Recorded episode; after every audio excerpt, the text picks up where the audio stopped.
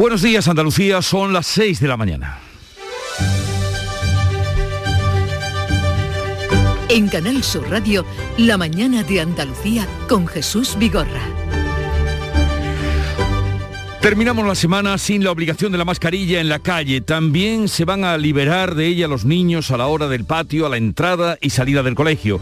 Cataluña abre al ocio nocturno y el País Vasco levanta todas las restricciones. Esta es la nueva situación ahora que remite la sexta ola. Bajan los contagios de forma general, aunque la cifra de muertes se mantiene alta. 393 fallecidos en España en la última jornada, 36 en Andalucía. La tasa de contagios está en nuestra comunidad en 617 casos por 100.000 habitantes, cifra que casi se triplica en la tasa general del país. En la actualidad política, pues echó a andar la ley de economía circular de Andalucía con el apoyo del PSOE y Unidas Podemos frente a la enmienda a la totalidad que pretendía Vox contra esta iniciativa para laminarla. La ley verde es una de las más importantes propuestas de esta eh, legislatura que a partir de ahora seguirá su trámite parlamentario en comisión.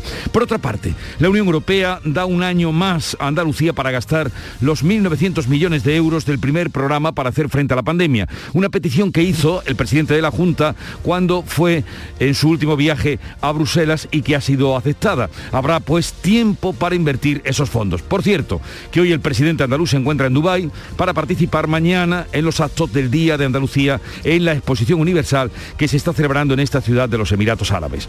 Mientras que en Castilla-León concluye esta noche la campaña electoral con presencia de todos los líderes de los partidos políticos apoyando a sus candidatos. Es viernes y si tienen que repostar, se darán cuenta del subidón de los carburantes. El precio de la gasolina marca un nuevo máximo histórico por segunda semana consecutiva con un euro 55 de media y de ahí para arriba.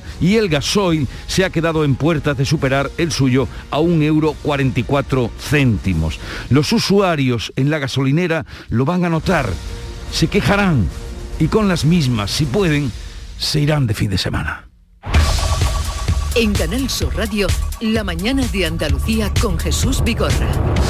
Noticias con Beatriz Galeano. Buenos días, Beatriz. Buenos días, Jesús, ¿qué tal? Y vamos a comenzar por anunciarles o adelantarles qué tiempo tendremos para hoy.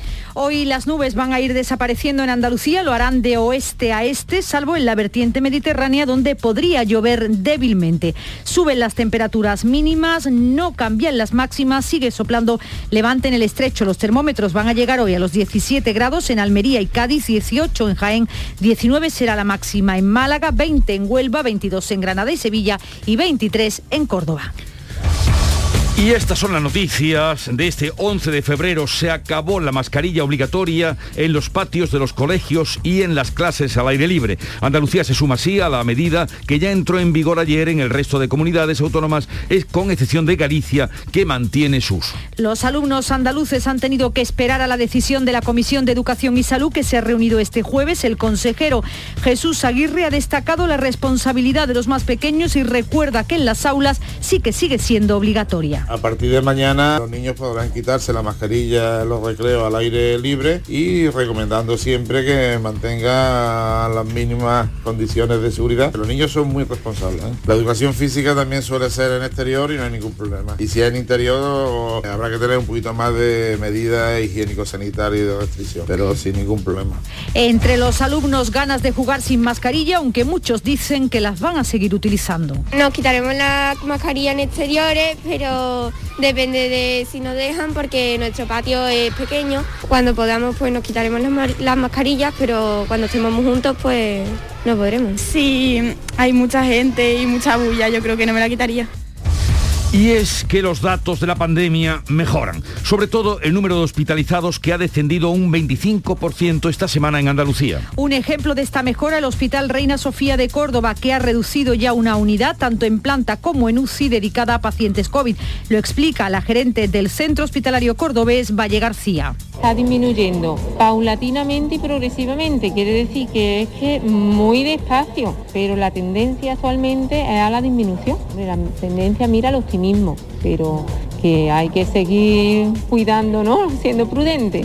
En cuanto a la tasa de incidencia en Andalucía, ha subido 25 puntos, se sitúa en 618 casos por cada 100.000 habitantes. En España baja considerablemente ese dato, 125 puntos menos, pero repunta de manera significativa el número de fallecidos, 393 en las últimas 24 horas. Tenemos ya tres nuevos focos de gripe aviar en Andalucía. Son explotaciones de pavos localizadas en Carmona, en la provincia de Sevilla y en los municipios onubenses de Niebla y Trigueros. En la explotación de Niebla había casi 40.000 pavos, otros 8.000 en Trigueros, en la finca de Carmona casi 30.000 animales, todos han sido sacrificados siguiendo el protocolo que establece la Consejería de Agricultura cuando se detecta un brote de gripe aviar. Estos casos se suman al declarado el pasado 2 de febrero, también en Huelva, en Villarrasa. La ley de economía circular de Andalucía echa a andar con el apoyo del PSOE y Unidas Podemos. La ley verde es una de las más importantes de la legislatura para el gobierno de PP y Ciudadanos y Vox se ha quedado en ella solo en la enmienda a la totalidad presentada contra esta ley. La consejera de Agricultura, Carmen Crespo, la ha defendido como una ley necesaria para avanzar en prácticas medioambientales. Una ley pionera y que posiciona a Andalucía a nivel internacional como una comunidad autónoma a la vanguardia de estas cuestiones. Esta ley contempla medio centenar de actuaciones con una inversión de 44 millones de euros para, entre otras medidas, el cierre de vertederos, el uso racional de las materias primas o la reducción del desperdicio alimentario. Pues tendremos ocasión de hablar de esta ley y de otros asuntos con la consejera de Agricultura y Medio Ambiente, Carmen Crespo, que estará con nosotros a partir de las 9 de la mañana. Unicaja comunicará desde hoy a sus trabajadores si se pueden adherir o no al expediente de regulación de empleo planteado por la empresa tras la fusión con Liberbank. Y es que ya se sabe que 500 trabajadores que lo habían solicitado se van a quedar finalmente fuera. El ERE afectará a 1.513 trabajadores. Pilar Martínez es delegada sindical de CESIF en Unicaja van a comunicar a todos los que se han escrito eh, si sí o si no van a entrar en el proceso y a continuación se va a abrir un proceso, un concurso de traslados voluntarios para que la gente se apunte y pida los destinos que, que se quiera. La plantilla podría disminuir hasta los 7.000 trabajadores. La red de oficinas pasa de 1.300 sucursales a 973. El juez ha decretado el ingreso en prisión provisional comunicada y sin fianza para el joven de 19 años que confesó haber matado a su exnovia de 17 años este miércoles en Totana, en Murcia. La víctima, Claudia Abigail, solo tenía 17 años, pero no es una excepción. La violencia machista empieza a edades cada vez más tempranas. Hay casos de niñas que lo sufren con solo 11 años. Solo en Andalucía, en 2020, fueron atendidas casi 150 menores en situación de violencia de género. Hoy es 11 de febrero, Día Internacional de la Mujer y la Niña en la Ciencia. El Ministerio de Educación relanza la campaña Niñas en pie de ciencia. Quiere servir para divulgar el trabajo de las científicas como referentes para despertar vocaciones entre las niñas en ciencia, tecnología, ingenierías o matemáticas. Jóvenes profesionales invitan a cursar esas carreras. El presidente... No es un impedimento ser mujer. De hecho, la mayoría somos chicas. Con tan solo abrir los ojos, observar y haceros preguntas, ya estáis dando los primeros pasos para ser las investigadoras del futuro. La ciencia y la investigación nos ayudan a mejorar el mundo. Tenéis el talento para ser quienes queráis ser. Y es que en la ciencia os necesitamos. Y este será un asunto principal en nuestro programa de hoy que también lo vamos a vivir con ustedes. Les quería contar que el presidente mexicano Manuel André Manuel López Obrador se está haciendo popular entre nosotros porque insiste y vuelve a cargar contra las empresas españolas Iberdrola, OHL y Resol a las que acusa de saquear su país. Este jueves matizaba eso sí sus palabras del día anterior y aclaraba sin decir mucho más que pausar las relaciones, como había anunciado, no es romper con España. Si ahora no es buena la relación y eh, a mí me gustaría que hasta nos tardáramos en que se normalizara para hacer una pausa que yo creo que nos va a convenir a los mexicanos y a los españoles. El gobierno de España, a través del ministro de Exteriores, José Manuel Álvarez, ha rechazado ya las palabras del presidente mexicano. Por cierto, que en este país ha sido asesinado esta noche otro periodista, el quinto en lo que llevamos de año. En deportes, Copa del Rey, ayer empate entre Atleti de Bilbao y Valencia. 1-1 fue el resultado de esas semifinales, todo abierto hasta el partido de vuelta. A partir de hoy empieza la jornada en primera con el partido esta noche entre el Sevilla y el Elche en el Pizjuán y como es habitual en el equipo andaluz con dudas sobre los disponibles, Lopetegui ha aclarado que ni Montiel ni Navas van a estar. El sábado jugará el Cádiz y el Celta contará con el arbitraje ese partido de Mateu Laoz, muy pendientes también de ese arbitraje por lo que ocurrió la semana pasada. Duelo andaluz también en segunda mañana sábado en la Rosaleda, Málaga-Almería, el Málaga recuperando algo de moral después de su último empate, el Almería que mejora en sensaciones después de un nefasto mes de enero. Estas son las noticias que enseguida les vamos a contar, pero cómo trae o cómo viene la prensa en este día, Olga Moya, buenos días. Hola, ¿qué tal? Muy buenos días. El país trae en portada que los sindicatos y la COE buscan un gran pacto salarial frente a la inflación. El gobierno emplaza a los agentes sociales a un acuerdo para varios años. También lleva eh, el tema de las elecciones en Castilla y León, que ya serán este domingo. Abascal prepara su ajuste de cuentas con Casado, dice el país, tras el 13F. Vos exigirá estar en el gobierno si Mañueco necesita sus votos. El mundo también abre con, esta, con estas elecciones, esta cita electoral. Eh, tiene una entrevista con Alfonso Fernández Mañueco, con el candidato del PP. Dice, dialogaré con todos sin líneas rojas, pero con mis principios. Y la foto de portada es para Marlasca, para el ministro de Interior. Silencio de Marlasca e irritación de las víctimas. ¿Qué se ha pactado? Es eh, por las revelaciones de un informe de la Guardia Civil sobre... Eh, los contactos con intermediarios de los presos de ETA, contactos de altos representantes del Ministerio de Interior. Y ABC en su portada también lo ocupa con Marlasca, dice Moncloa negoció en secreto con Bildu ya en 2019 ventajas para los presos. En la prensa de Andalucía, el diario Córdoba, todos los partidos orillan a voz para salvar la ley de economía circular. Los grupos, dice, respaldan uno de los proyectos cruciales de la legislatura. Y en Huelva Información, la Junta asegura que ha iniciado el cierre ordenado del vertedero, del vertedero de Nerva. Carmen Crespo avanza que este jueves ha comenzado el sellado del vaso 1, pero que no se puede hacer de la noche a la mañana, así que no da plazos. Y la agenda informativa para este día, Beatriz Almeda, buenos días. Buenos días, los sindicatos retoman las movilizaciones en defensa de las mejoras para los trabajadores del SAS. Convocan concentraciones a las puertas de los centros hospitalarios de todas las provincias. Además, los trabajadores de la fábrica de Santa Barba en Alcalá de Guadaira secundan su primer día de huelga en defensa del empleo y han convocado una marcha a pie hasta el ayuntamiento. Primera jornada de la visita oficial del presidente de la Junta a la Exposición Universal de Dubái. Comienza con una reunión con el grupo de inversión ADQ y terminará con un encuentro con la comunidad andaluza en Emiratos Árabes Unidos. En medio, encuentros, visitas y actos. La campaña electoral llega a su fin en Castilla y León. Hoy desembarcan todos los líderes nacionales eh, de los principales partidos. Sánchez, Casado, Arrimada, Abascal y tres ministros de Unidas Podemos con el objetivo de convencer a ese 23% de indecisos que según el CIS no tienen claro a quién va a votar este domingo. Lo estamos contando, es el Día de la Mujer y la Niña en la Ciencia, hay infinidad de actividades, destaco una o dos en Jaén y Linares, 13 talleres en sus campos universitarios a los que asisten escolares de 10 centros. Y la mañana, como cada día, la mañana de Andalucía empezó a las 5, hoy comandada por Yolanda Garrido en el Club de los Primeros. Buenos días, Yolanda. Hola, buenos días, Jesús. ¿Qué te has encontrado? ¿Cómo has amanecido? Pues Ana López y Aguinaga tienen un eh, magnífico programa que se llama Comicaya. Nos dejaban algunos consejos de qué teníamos que hacer para adelgazar, para perder peso. Bueno, le preguntábamos a la gente a raíz de eso que cómo perdían su peso, que si andaban, que si contaban los pasos. Y me decían, me han llamado oyentes diciendo que corren maratones. O sea, yo preguntaba por los pasos y me, me corrían maratones. También hemos hablado con Manuel, que es conductor de autobús, que lleva a chavales a los institutos y dice Jesús que se portan estupendamente, que no tiene que llamar la atención, que llama más la atención a los mayores que a los más jóvenes. Tal vez sea los que nos están dando ejemplo en este tiempo de pandemia. Buen fin de semana. Bueno, nos, creo que nos veremos todavía esta mañana. Un ratito, Yolanda, que es parte principal de la mañana de Andalucía, y la música de Merche que suena y nos llega desde Canal Fiesta Radio. Yeah.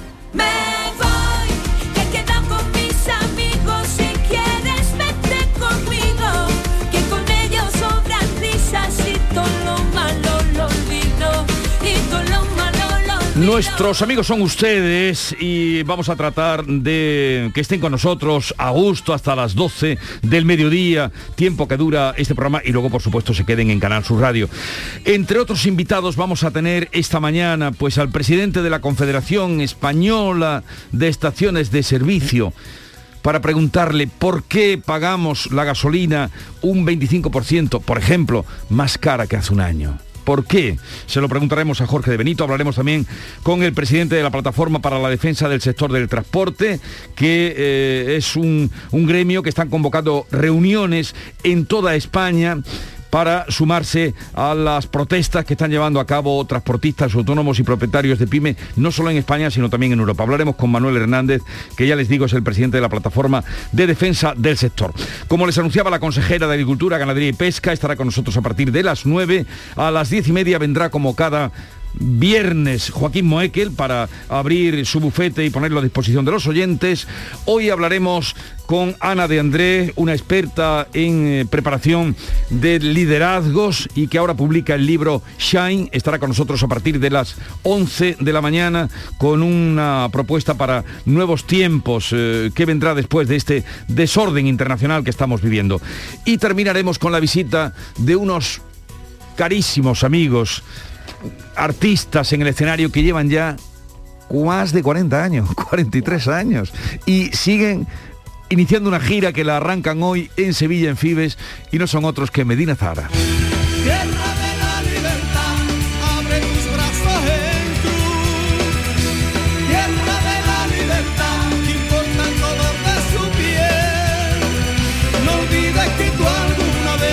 Medina Zahara, eh, ya digo, haciendo ahora tributo a Triana, inician su gira y fíjense ustedes si son artistas que antes de subirse al escenario pasarán por aquí un ratito a estar con nosotros. Quedan invitados a vivirlo en Canal Sur Radio. En Vitaldent, este mes, 15% de descuento en tu tratamiento dental. Porque sabemos que tu sonrisa no tiene precio. ¿Cuál? ¿Mi sonrisa? ¿Será la mía? Oye, ¿y la mía? Claro, la vuestra y la de todos. Hacer sonreír a los demás no cuesta tanto. Pide cita en el 900-101-001 y ven a Vitaldent. La mañana de Andalucía con Jesús Vigorra es tu referencia en la radio. Con la última hora del día. Toda la actualidad. La información más cercana que buscas y el mejor entretenimiento. La mañana de Andalucía con Jesús Vigorra. Contigo desde las 6 de la mañana. Quédate en Canal Sur Radio. La radio de Andalucía.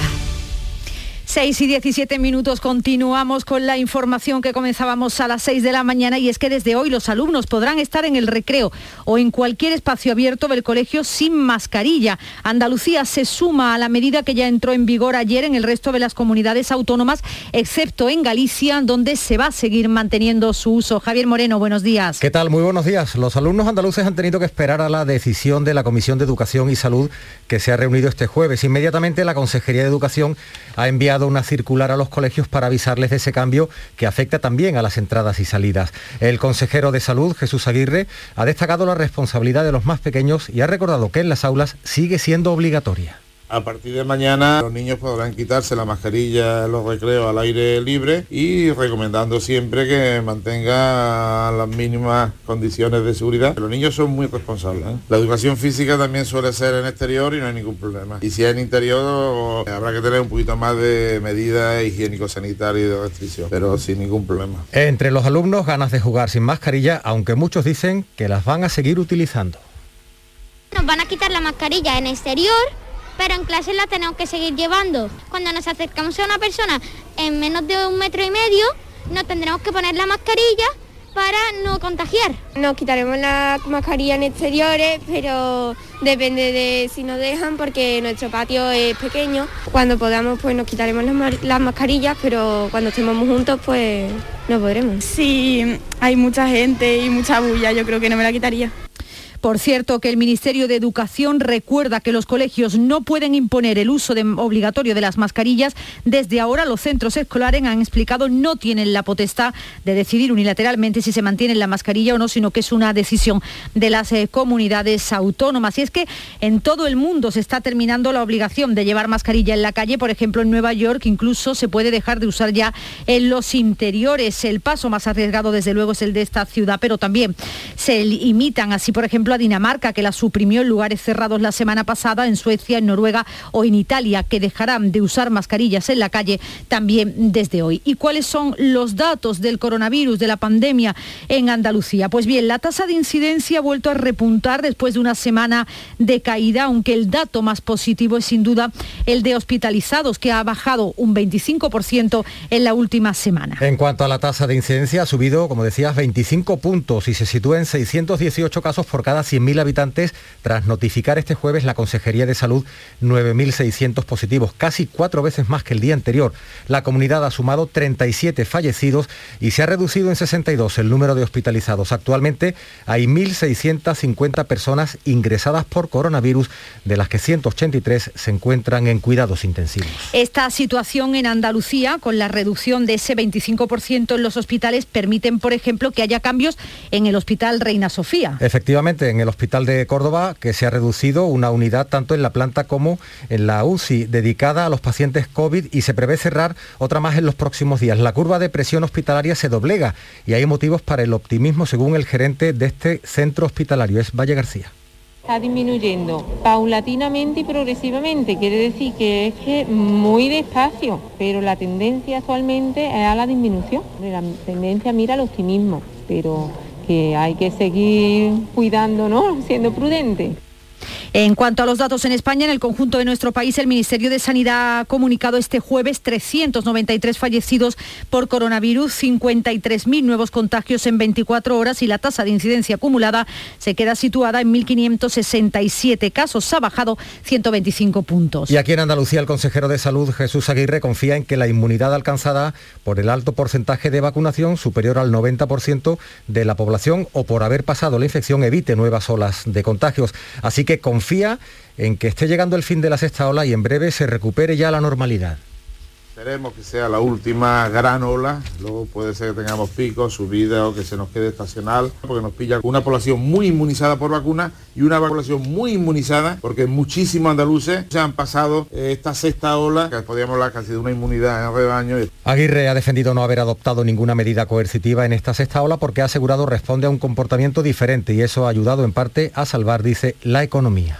También de salud, enfermeras, fisioterapeutas y matronas han protestado en sus centros de salud por los graves problemas que sufren a diario y que asegura les impiden dar una atención segura y de calidad a sus pacientes. Las concentraciones han sido organizadas por el Sindicato de Enfermería SATSE. Piden más presupuesto para sanidad y aumento de las plantillas. José González, secretario de SATSE en Almería, también incide en la inestabilidad de estos profesionales. Y dar estabilidad. No podemos tener contratos de 15 días de un mes, de tres meses, no sabes si te van a renovar, si no te van a renovar. Esa es la situación que estamos viviendo.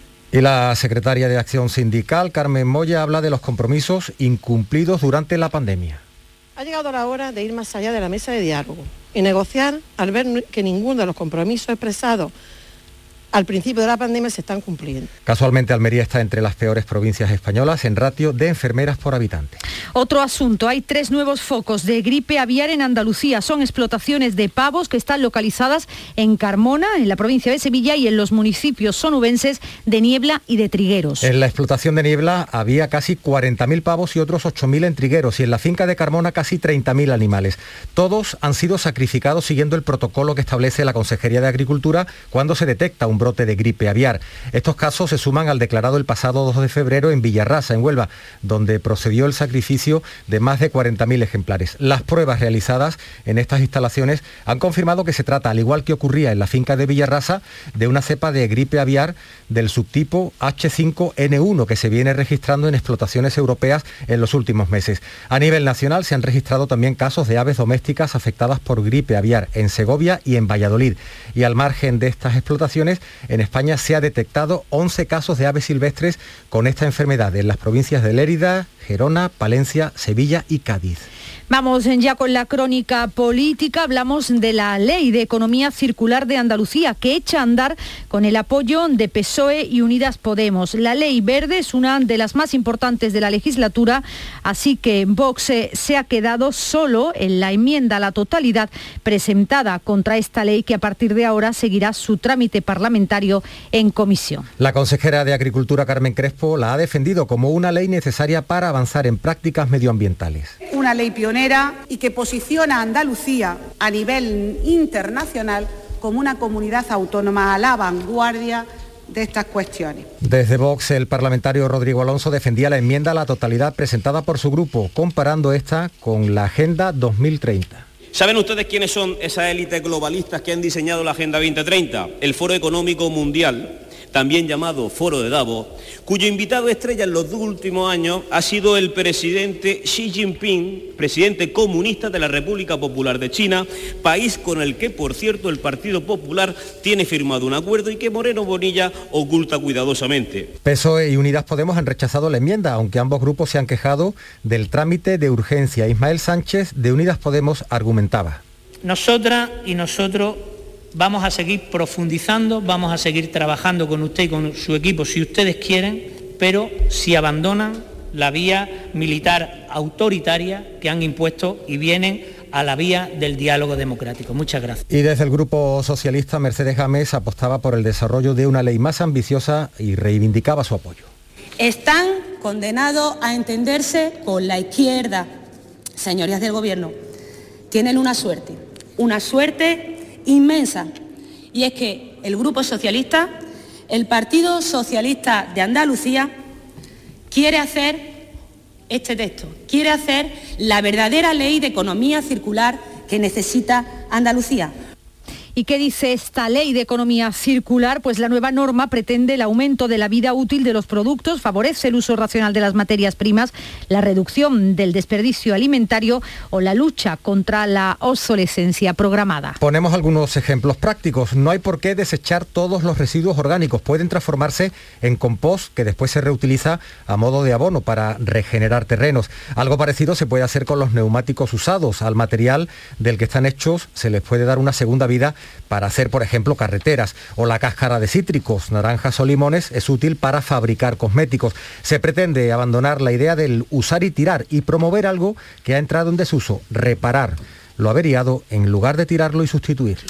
En sucesos, el juez ha decretado el ingreso en prisión provisional comunicada y sin fianza para el joven de 19 años que confesó haber matado a su exnovia este miércoles en Totana, en la provincia de Murcia. La víctima, Claudia Abigail, tenía solo 17 años, pero no es una excepción en los nuevos tiempos de violencia machista. Una violencia que empieza cada vez a edades más tempranas, desde los 11 años incluso. Solo en Andalucía, en 2020, fueron atendidas casi 100 150 menores por situaciones de violencia de género. Aquí en Andalucía, la Audiencia Provincial de Huelva ha ratificado la sentencia Bernardo Montoya a la pena de prisión permanente revisable tras el veredicto emitido por un jurado popular al no ser recurrida por ninguna de las partes. Montoya, recordamos, fue considerado culpable de agredir sexualmente y asesinar en la localidad onubense del Campillo a la profesora zamorana de 26 años, Laura Huelmo, fue en diciembre del año 2018. El juez ha enviado además a prisión sin fianza a los cuatro detenidos por la agresión a un joven con discapacidad en Jerez. Todos han negado los hechos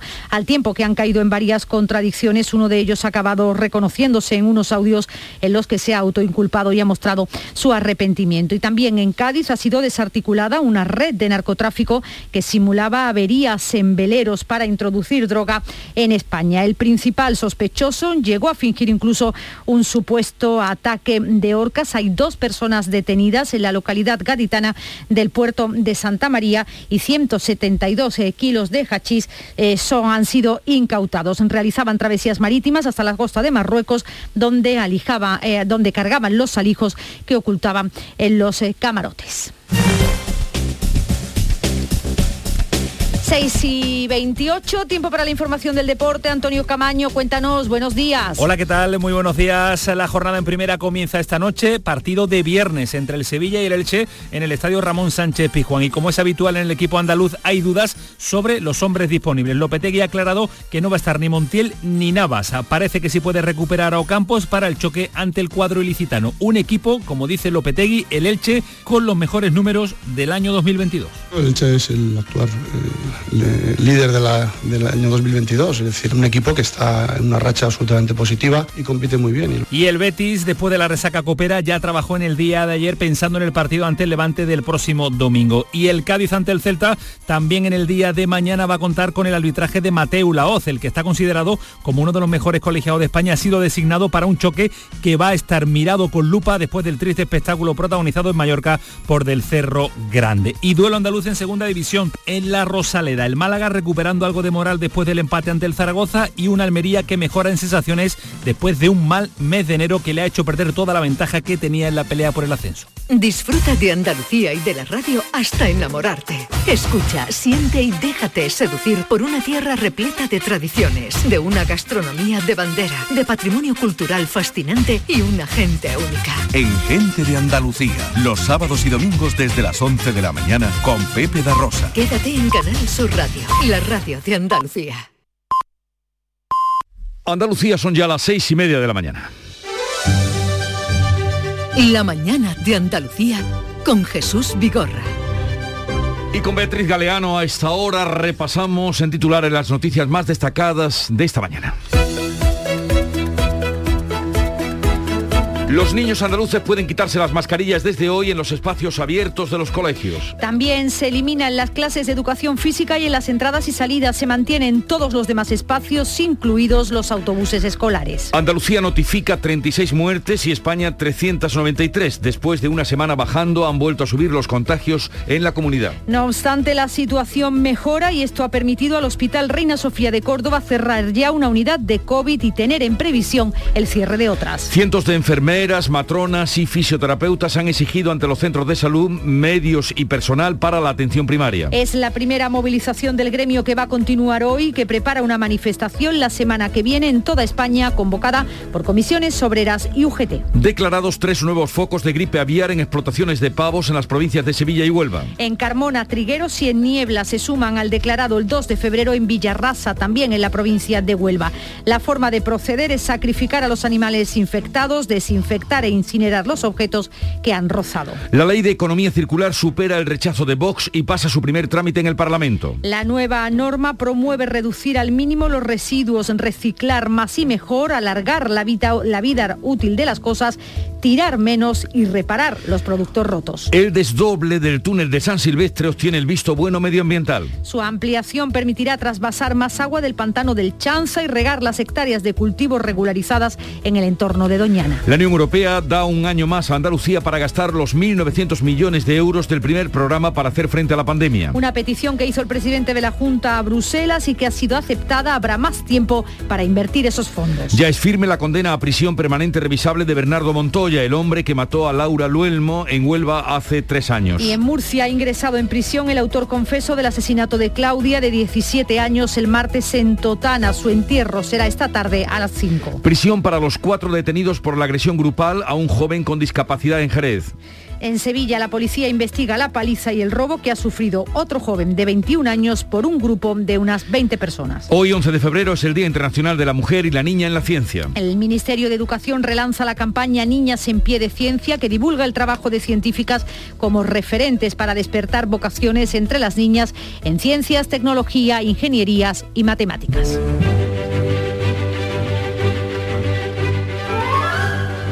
Hoy es la Virgen de Lourdes. En recuerdo, hoy es la Virgen de Lourdes, 11 de febrero. Las apariciones de la Virgen a Bernadette Subirús, una niña de 14 años, en una de las grutas que existen a las afueras de Lourdes, fue el punto de partida de esta vocación mariana, vocación universal. La primera tuvo lugar el 11 de febrero de 1858, hace pues eh, 164 años.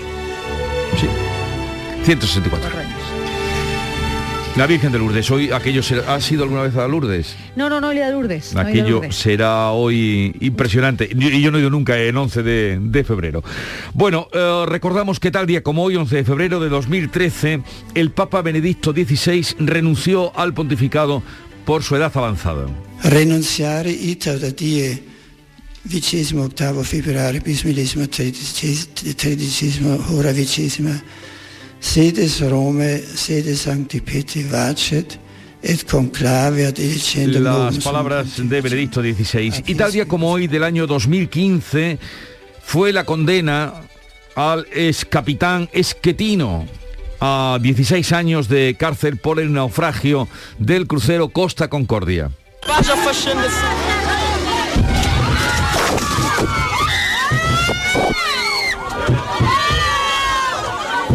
Aquel tremendo desastre y el capitán que fue el primero que, Primero que se fue, ¿no? que se fue del barco, en fin.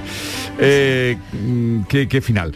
Eh, la cita de hoy, bueno, tiene que ver, ¿no? No era, pero ahora que la estoy releyendo con, con la actitud de este esquetino que fue, eh, fue uno de los personajes del carnaval aquel año en, en Cádiz.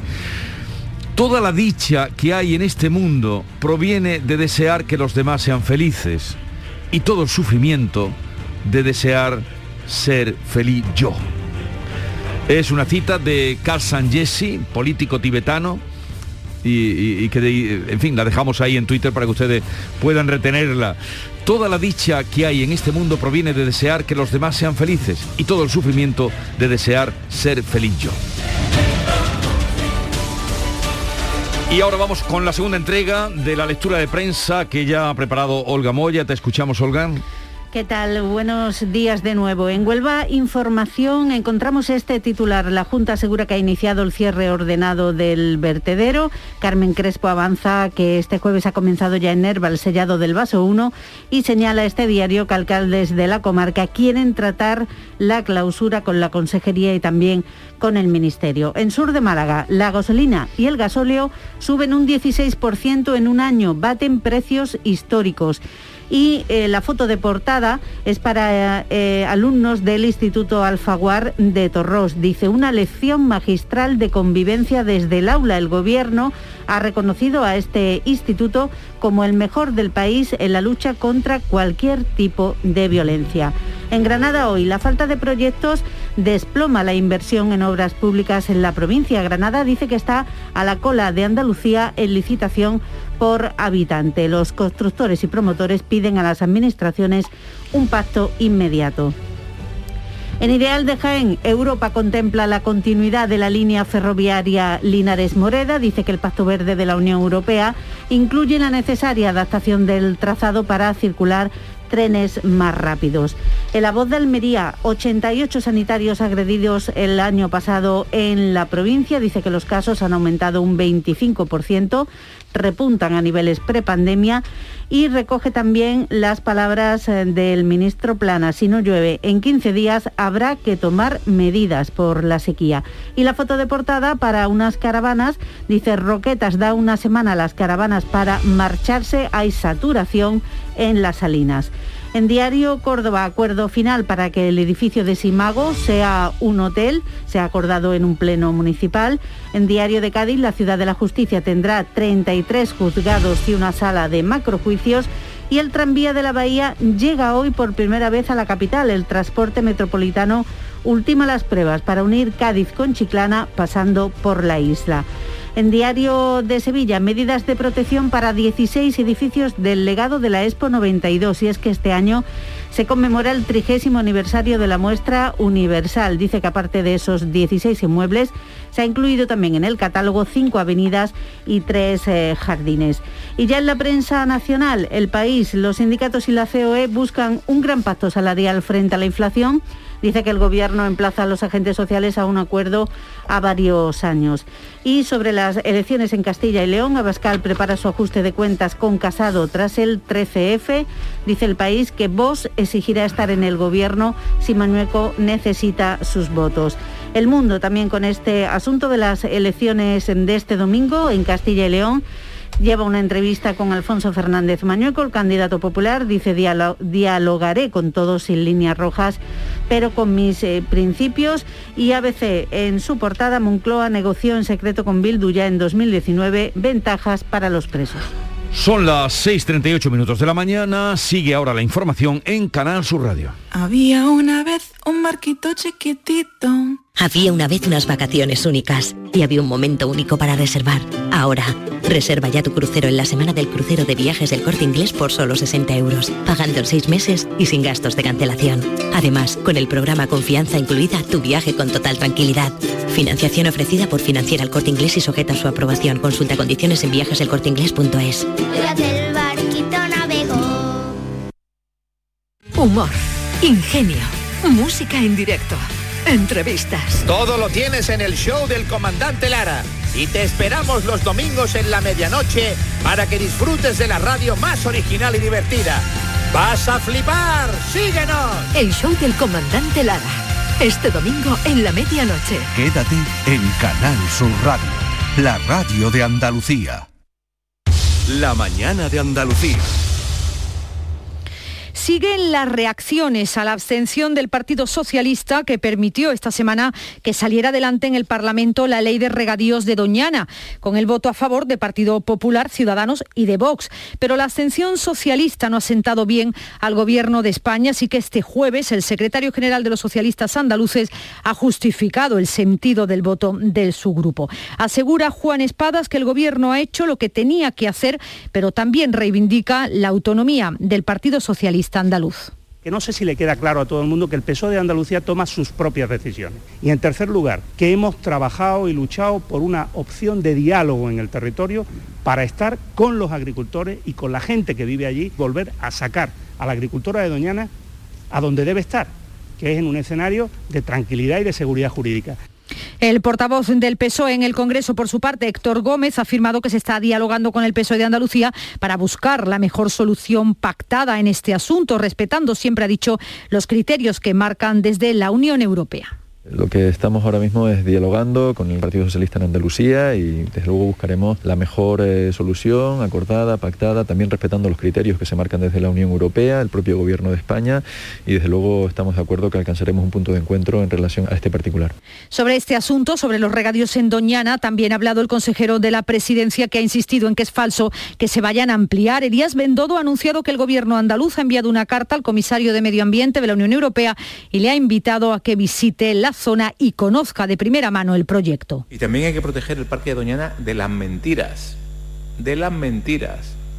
Que quede claro, ni el Parlamento ni el gobierno andaluz van a ampliar los regadíos de la zona. Eso es falso.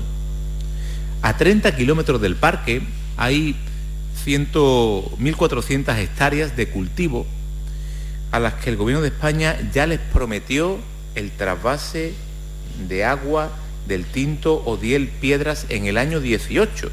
Para los agricultores de la plataforma de regantes del condado, este es un acto de justicia, aunque piden que se garanticen las infraestructuras hídricas necesarias para la llegada de agua superficial a toda la comarca, lo dice Manuel Piedra, secretario provincial de la Unión de Pequeños Agricultores. Si tuviéramos las infraestructuras, el, túnel, el desdoble del túnel San Silvestre, la presa de Alcolea, las condiciones de, las condiciones de, de tubería hasta el condado, tendríamos agua superficial encima para todo aquel agricultor que esté trabajando, tenga permiso o no tenga, pueda tener agua superficial y si tuviéramos eso, ¿qué problema hay? El parque no se va a tocar.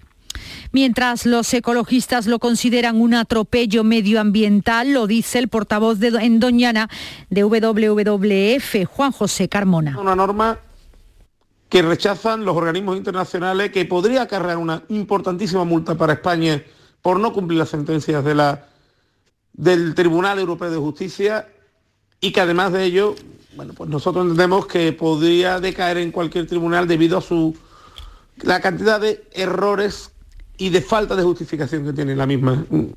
Las obras del túnel de San Silvestre, que permitirá el trasvase de agua del pantado del Chanza en la zona del Andévalo, ya cuenta con el informe favorable de impacto medioambiental del Ministerio de Transición Ecológica. Con este agua se regarían esas hectáreas que se van a regularizar en el proyecto de ley que el miércoles iniciaba su tramitación en el Parlamento, algo que confirmaba ayer la delegada de la Junta en Huelva, Bella Verano. Con ese trasvase, estas zonas que volverían a ser regables, porque así lo han sido siempre, pues podrían tener agua. Pero la Junta de Andalucía jamás va a dar agua, jamás va a dar autorización para pozos en ningún momento y mucho menos será la propuesta, la proposición de ley que hacen los tres grupos políticos que lo llevaron allá al Parlamento.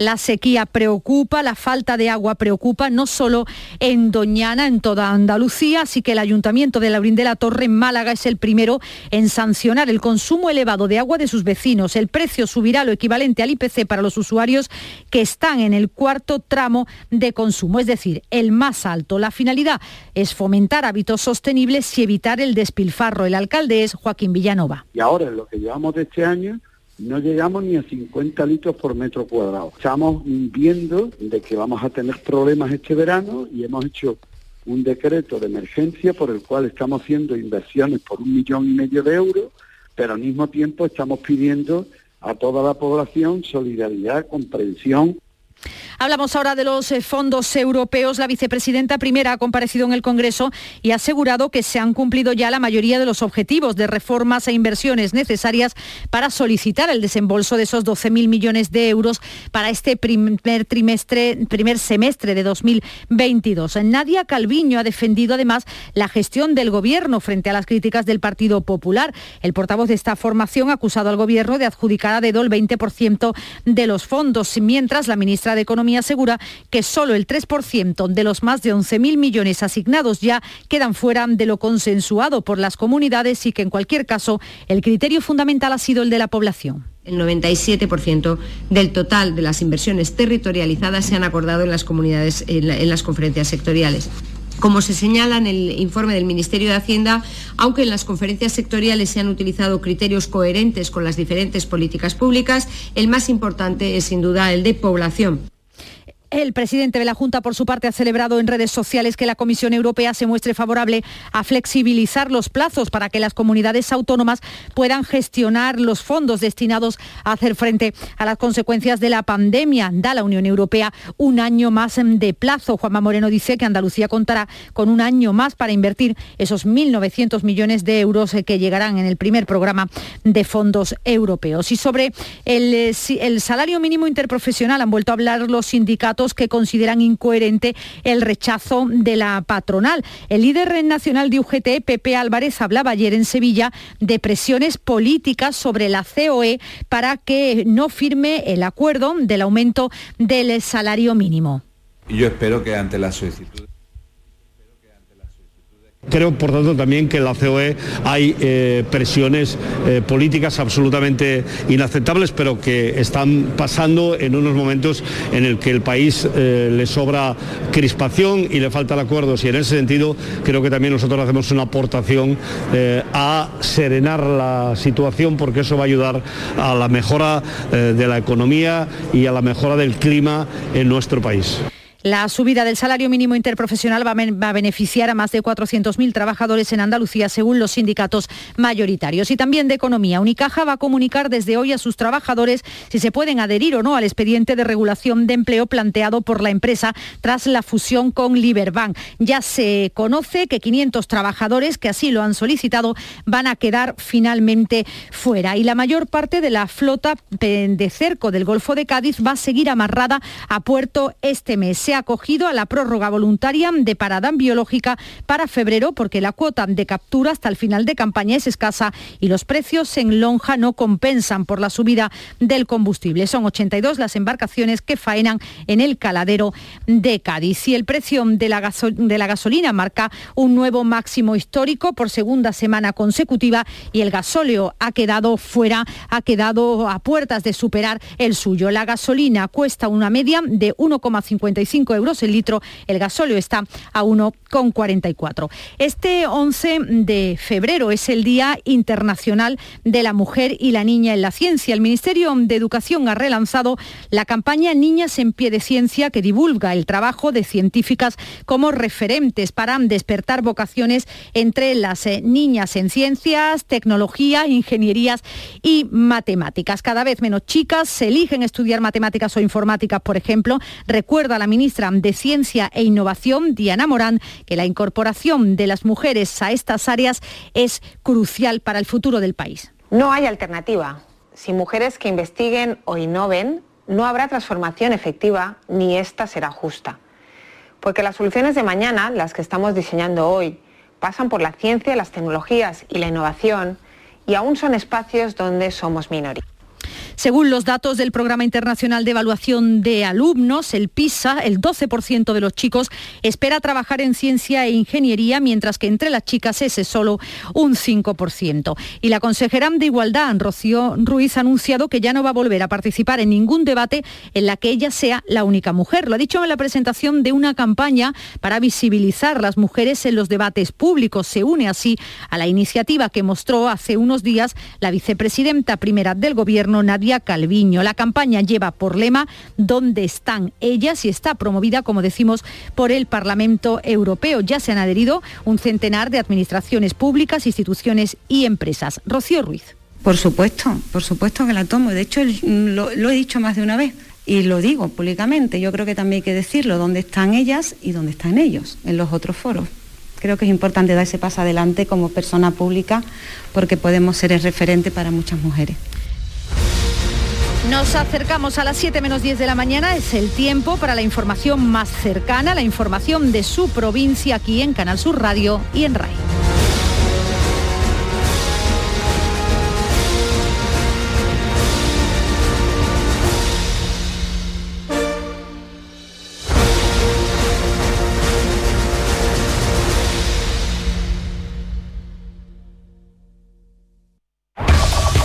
La mañana de Andalucía de Canal Sur Radio, las noticias de Sevilla. Con Pilar González. Hola, buenos días. Los trabajadores de Santa Bárbara tienen hoy el primer día de huelga de los tres que han convocado. El tren de alta velocidad de bajo coste llega hoy a Santa Justa, aunque es solo una presentación. Y en los colegios se retiran hoy las mascarillas en el recreo. Tenemos el cielo con nubes medias y altas, brumas en la campiña, viento variable flojo. La máxima prevista es de 22 grados en Sevilla, Morón y Lebrija y 23 en Écija. A esta hora tenemos 11 grados en la capital. En la carretera, una advertencia. Hay un coche averiado en la subida al centenario sentido Cádiz, justo en el kilómetro 12-200, que es la incorporación del, del puente desde el puerto este. 6 de la mañana y 50 minutos. Ha sido un buen día, así que pides una pizza, metes la caja en el contenedor azul y su cartón se transforma en algo nuevo, como una caja de galletas de alguien que ha tenido un buen día, y recicla la caja y su cartón se transforma en algo nuevo, como una caja de galletas. Cuando reciclas, formas parte de un mundo que no deja de girar. Recicla más, mejor, siempre. Mancomunidad del Guadalquivir y Ecoembes. En Canal Sur Radio, las noticias de Sevilla. El primer operador privado de alta velocidad de España, Irio, presenta hoy en Sevilla el primer AVE de bajo coste que va a circular por Andalucía, pero eso será a partir del segundo semestre de este año. En la actualidad, el AVE Sevilla-Madrid es el más caro de todo el país y la presencia del tren Irio de la, en la estación de Sevilla de Santa Justa es por tanto un hito histórico para la liberación de los precios 30 años después de que llegara la alta velocidad. Una llegada que saludan también los hoteleros sevillanos. Su presidente Manuel Cornás explica además que no solo no contradice la apuesta por un turismo de más alto poder adquisitivo, sino que además lo complementa muchas veces no está relacionado con el precio del transporte, sino con el, el gancho que tenga la ciudad. El AVE, si lo tenemos en cuenta con los viajes que estamos acostumbrados eh, por vía aérea, es caro es un, una forma de transporte que no es barata. Entonces no soy un cliente en principio de bajo poder adquisitivo. Primera jornada de huelga de las tres convocadas por los sindicatos de Santa Bárbara en Alcalá de Guadaira. Protestan por el despido de 21 trabajadores y el temor de que la dirección traslade la actividad de la fábrica a su planta de Asturias. Son 202 trabajadores, pero genera otros 300 puestos de trabajo de forma indirecta. En unos minutos se van a concentrar a las 7 ante la puerta de la fábrica y a las 9 y media van a iniciar una marcha a pie hasta el Ayuntamiento de Alcalá. Confían en las palabras de la ministra de Defensa, que ha advertido de que revisará el contrato con la empresa por deslealtad al no mantener los puestos de trabajo. Los operarios piden también una reunión con el presidente de la Junta y el secretario del Comité de Empresa, José Viñuela, entiende que en juego están no solo los trabajadores de la fábrica, sino el futuro de muchas empresas proveedoras. Ten en cuenta que cuando se fabrica un vehículo de este tipo, arrastra, en el buen sentido, mucho tejido industrial de la zona. Nosotros tenemos cientos de proveedores que necesitamos para mecanizado, para pintura, para tratamiento, para un montón de cosas, y todo ese tejido industrial va a desaparecer.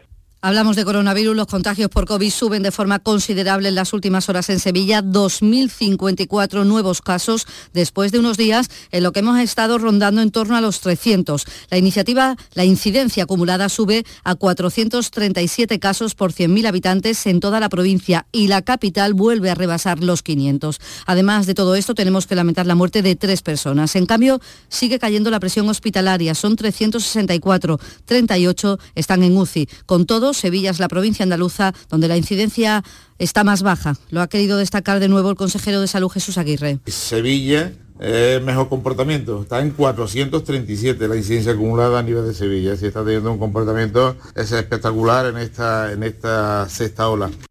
En los colegios hoy se quitan las mascarillas en el recreo y también en las clases de educación física no será obligatoria, pero quien quiera se la puede dejar. Hemos estado en el colegio José María del Campo en Triana. Yo he aprendido que hay que tener precaución si te acercas mucho a, una o varias personas, te debes poner la mascarilla, pero si tienes más de un metro y medio, yo creo que te la puedes quitar. Eh, lo que pasa es que nuestro patio es muy pequeño esta mañana habrá una concentración en el Hospital Virgen del Rocío de los profesionales sanitarios para reivindicar la carrera profesional para todas las categorías. Será en el edificio del Gobierno del complejo hospitalario. Ya ha entrado en servicio la pasarela volada de 90 metros que conecta los cuatro centros que integran este hospital, el Virgen del Rocío, tras una inversión de un millón y medio de euros y siete meses de obra. Esto evita desplazamientos en ambulancia de los pacientes entre los hospitales, con el consiguiente ahorro, como destaca el coordinador de atención atención quirúrgica Daniel Díaz. Eran unos 1.200 los, traslados anuales que hacíamos en ambulancia entre los distintos edificios del campus y esto suponía entre 60 y 70 mil euros solo en ambulancia. Pero hay que tener en cuenta la incomodidad para los mm, propios profesionales. Y los alcaldes de seis pueblos de la Sierra Morena de Sevilla han hecho un llamamiento a la tranquilidad a sus vecinos después de que el Consejo de Seguridad Nuclear haya alertado de los niveles de radón que registran sus municipios y los haya marcado como zonas de actuación preferente. El radón es un gas que sale del subsuelo y puede provocar cáncer de pulmón según la OMS. El alcalde de Cazalla, Sotero Martín, ha explicado aquí en Canal Sur Radio que han hablado con autoridades y expertos que le han confirmado que los niveles de gas no suponen un problema grave. En todo caso, ha pedido conocer cuáles son los edificios afectados contacto con, con el Consejo Superior para recabar la información. Y cualquier noticia negativa en ese sentido pues, puede afectar. En la noticia dice que son edificaciones concretas y que habrá actuaciones sobre esas edificaciones, pues queremos tener toda la información para que por lo menos podamos tranquilizar a la población. Y apuntamos que la Consejería de Agricultura ha declarado un nuevo caso de gripe aviar en Sevilla, en una finca de Carmona que tiene capacidad para 28.800 pavos. Todos van a ser sacrificados, 6 y 56. Porque realizar una obra eficaz y eficiente en Sevilla es posible. Revesan. Contamos y trabajamos con arquitectos, administradores de fincas y para particulares, llevando a cabo sus proyectos con la calidad y seriedad que nos caracteriza. Contáctenos en revesan.es. Revesan, transformando Sevilla. Hay muchos psicólogos, pero muy pocos valorados entre los tres mejores de España en los Doctoralia AdWords y Francisco Hidalgo del Centro Avanza es uno de ellos. Nuevo centro especializado en psicología para niños y adolescentes en Sevilla Este, con tu primera visita gratuita. Déficit de atención, hiperactividad, dificultades académicas. Más información en avanza.com con doble N. Llámanos al 651 63 63 63. Las noticias de Sevilla. Canal Sur Radio. Más de 10.000 trabajadores de la construcción de Sevilla van a pasar a ser fijos con la aplicación de la nueva ley de la reforma laboral. Se elimina el tradicional contrato por obras y servicios vigente desde los años 70. El objetivo, reducir la temporalidad ahora en el 80% de los contratos, según ha explicado el asesor jurídico de GAESCO, la patronal de la construcción, Marcos Cañada. Aumentan las indemnizaciones en caso de despido de 20 a 25 días y medio año por trabajado el hecho de que un empresario, teniendo una obra en la provincia de Sevilla, no tenga otra una vez que la finalice en la provincia, pues eso motivará la finalización del contrato indefinido, como digo, por no tener el empresario en concreto, el constructor, otra obra en ejecución en la provincia. El alcalde de Sevilla, Antonio Muñoz, ha asegurado que el Gobierno central va a aportar los fondos necesarios para la construcción de dos líneas de tranvibús, autobuses eléctricos que circulan por plataformas reservadas y que irán desde Santa Justa, Torreblanca y Sevilla Este y la Plaza del Duque. De momento, el Gobierno local ha licitado la redacción del proyecto para poder emprender la obra cuanto antes y prácticamente le puedo garantizar que esas dos líneas de Transbibú van a ser aprobadas y por tanto lo que intentamos es ganar todo el tiempo posible en la redacción de los proyectos para que pueda ser una realidad lo antes posible. La empresa municipal de la vivienda ha entregado las llaves de nuevas casas a personas con discapacidad. La capital son cinco vecinos que vivían en una tercera planta sin ascensor y que prácticamente no podían salir a la calle, como el caso de María, que ha sufrido varios ictus y está hemipléjica. Y de verdad que me parece increíble que aunque ya estoy mayorcita y no en buenas condiciones, mi vida puede mejorar. Ocho pabellones, cinco avenidas y tres jardines de la Cartuja pasarán a ser inmuebles protegidos. Se aumenta así un 200% los elementos de esta zona que ya contaban con protección. En cultura, la compañía sevillana Atalaya ofrece en el Teatro Lope de Vega desde hoy hasta el domingo el Ávaro de Molière, la ópera en Fibes Medina Zahara y en el Teatro Central la coreógrafa y bailarina Natalia Jiménez Gallardo estrena su obra Wolf. Vamos ya con el deporte. Antonio Camaño. Hola, ¿qué tal? Muy buenos días. Vuelve la Liga y vuelve la jornada en Primera División esta noche en el Estadio Ramón Sánchez Pijuán, partido entre el Sevilla y el Elche. Y como es habitual, el equipo de Lopetegui tiene muchas ausencias. Ni Montiel ni Nava van a estar. Sí ha recuperado a Lucas Ocampos para el choque ante el cuadro ilicitano, así que las bajas siguen mermando a un Sevilla que tiene que volver a recuperar esa regularidad en la competición doméstica. Y en el Betis, después de la resaca copera, ya prepara la plantilla del conjunto verde y blanco el encuentro liguero, el del próximo domingo ante el Levante. Les contamos que la policía Policía Nacional investiga una paliza que ha sufrido un joven de 21 años en el Parque Infanta Elena de Sevilla. Son menores quienes les han agredido y están tratando de identificarlos. A esta hora 11 grados en Alcalá del Río, 11 también en Sevilla.